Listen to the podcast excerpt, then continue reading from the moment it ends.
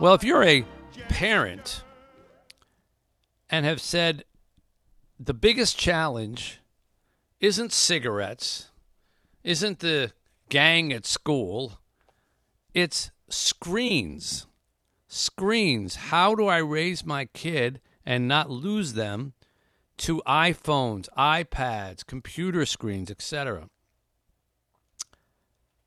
Well, Jean Twenge is an author who has a book called Generations The Real Differences Between Gen Z, Millennials, Gen X, Boomers, and Silents, and What They Mean for America's Future.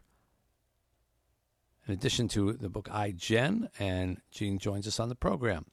Hi, Jean. Hello. Thank you for coming on with us. So, I am personally dealing with a lot of very young children, and I have noticed that a lot of parents who have young kids give them screens, give them little iPhones, starter iPhones, even when they're like one and a half, two years old. And by the time they're three or four, their heads are down. And I like to say, like, they're never looking up again. Does the problem with screens and children begin with how early you let them have access to it?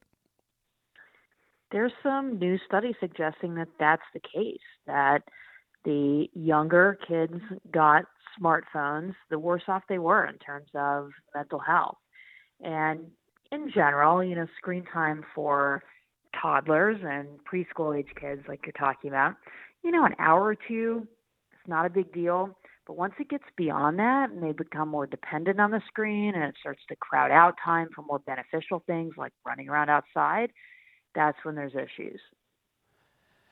It, of course, extends all the way up through school and even into uh, high school and college.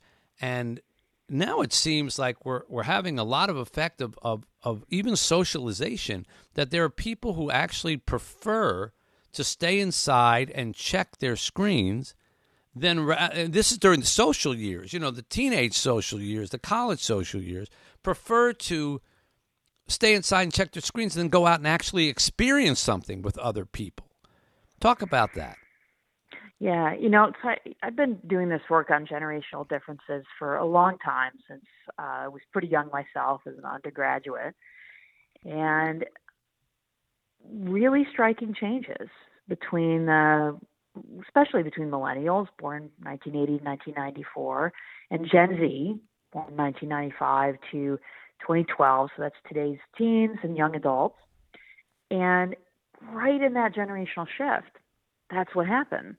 Teens started spending a lot more time online and a lot less time with their friends face to face, whether that was hanging at just hanging out casually or going to movies or going to the mall or driving around in the car, like all the things that teens have done for decades. Right.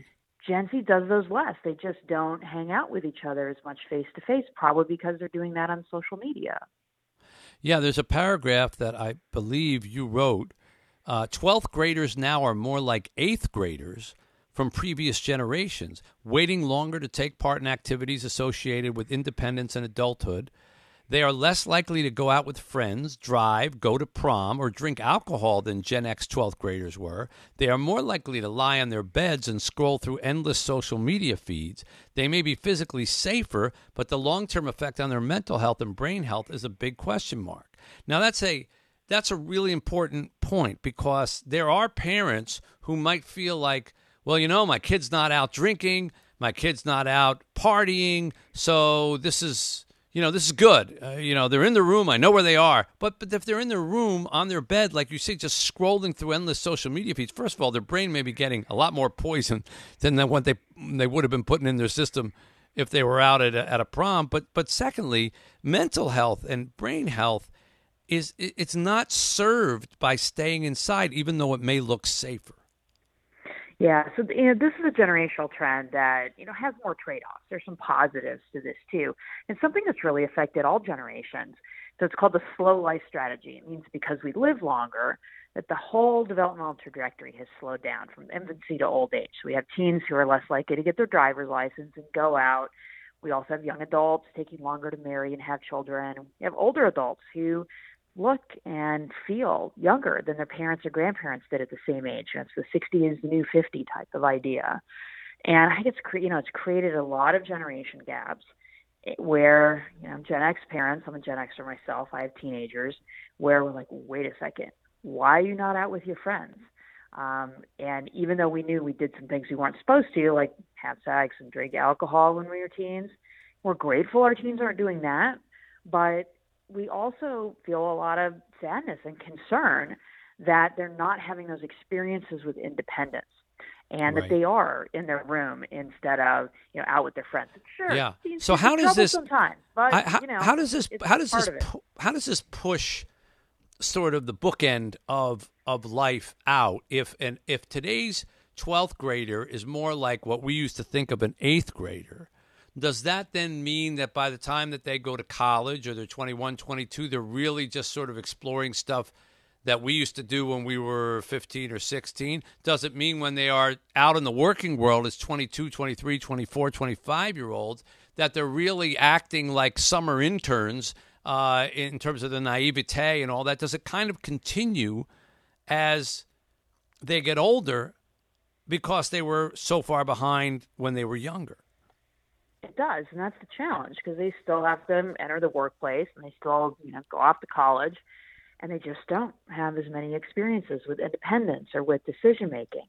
So, mm. you know, a lot of companies, a lot of managers who hire young employees, you know, especially some of the big accounting firms, they now not just recruit those 22 year olds, they send the recruiting materials to their parents. oh, wow.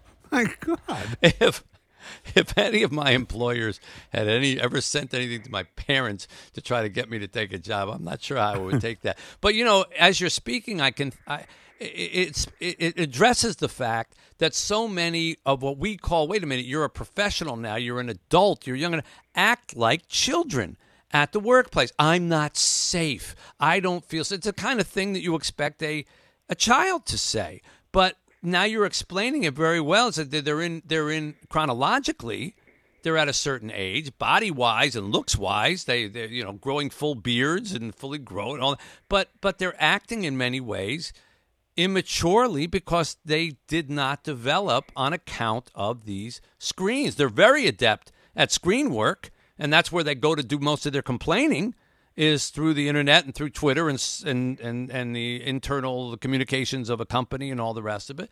But is that why we're seeing so many of these kind of workplace issues where you have like older 50 60 year old uh, CEOs and vice presidents saying, I don't get it. You know, uh, since when is it our job to make sure that you are safe and secure and never hear anything bad and have milk and cookies every day and a room where you can go that you can pound the walls if you're frustrated, etc.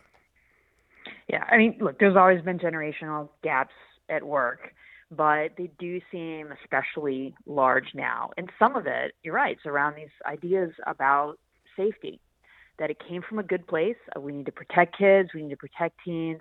And it's interesting though, this young generation has not rebelled against that. They have embraced it and they've taken it to the next level where it's wow. not just about physical safety, it's also about what they call right. emotional safety. Right. And that's when managers go, wait, what are you talking about? Yeah.